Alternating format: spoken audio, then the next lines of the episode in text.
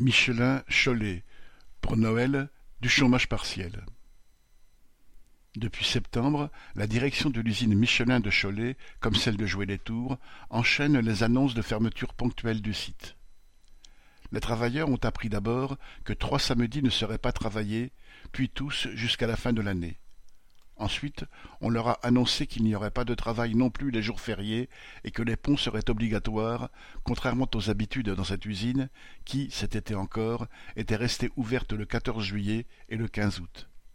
Enfin, les salariés ont été informés que le site resterait fermé les deux dernières semaines de décembre. Au total, cela fait plus de vingt jours de fermeture. Évidemment, personne n'est opposé à des jours de repos dans cette usine aux conditions de travail difficiles. Mais la facture est lourde pour les travailleurs. Après les avoir contraints à liquider leurs congés et leurs RTT, la direction a fait une demande de chômage partiel que l'État lui a obligeamment accordée.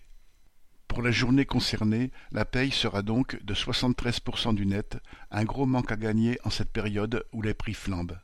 Sans compter qu'au passage, ce sont les primes en tout genre qui sautent.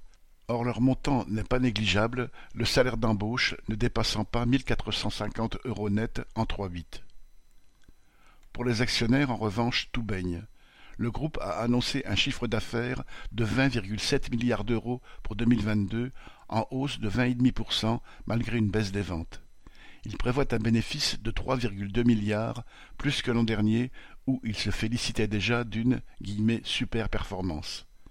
Cela n'empêche pas le PDG, Ménégo, de se lamenter. Il s'est récemment payé une campagne de presse où les journalistes relaient moins les chiffres des profits que ceux des factures d'énergie du groupe, multipliés par trois. Pour la cuisson de ses pneus, Michelin en est réduit à remplacer le gaz par le fioul et même le charbon.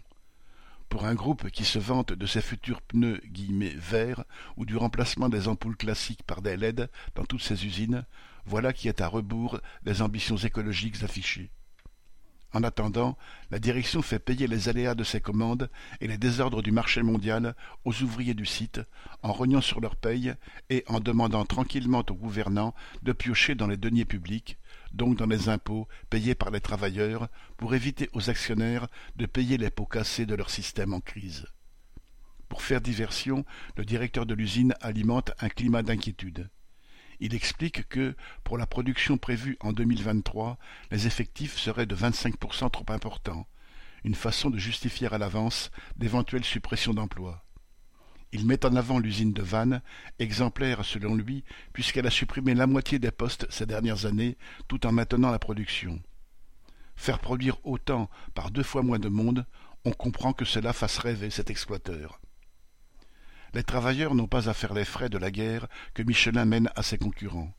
Le patron a ses préoccupations, comme d'arracher des parts de marché à ses rivaux pour verser toujours plus de milliards aux actionnaires.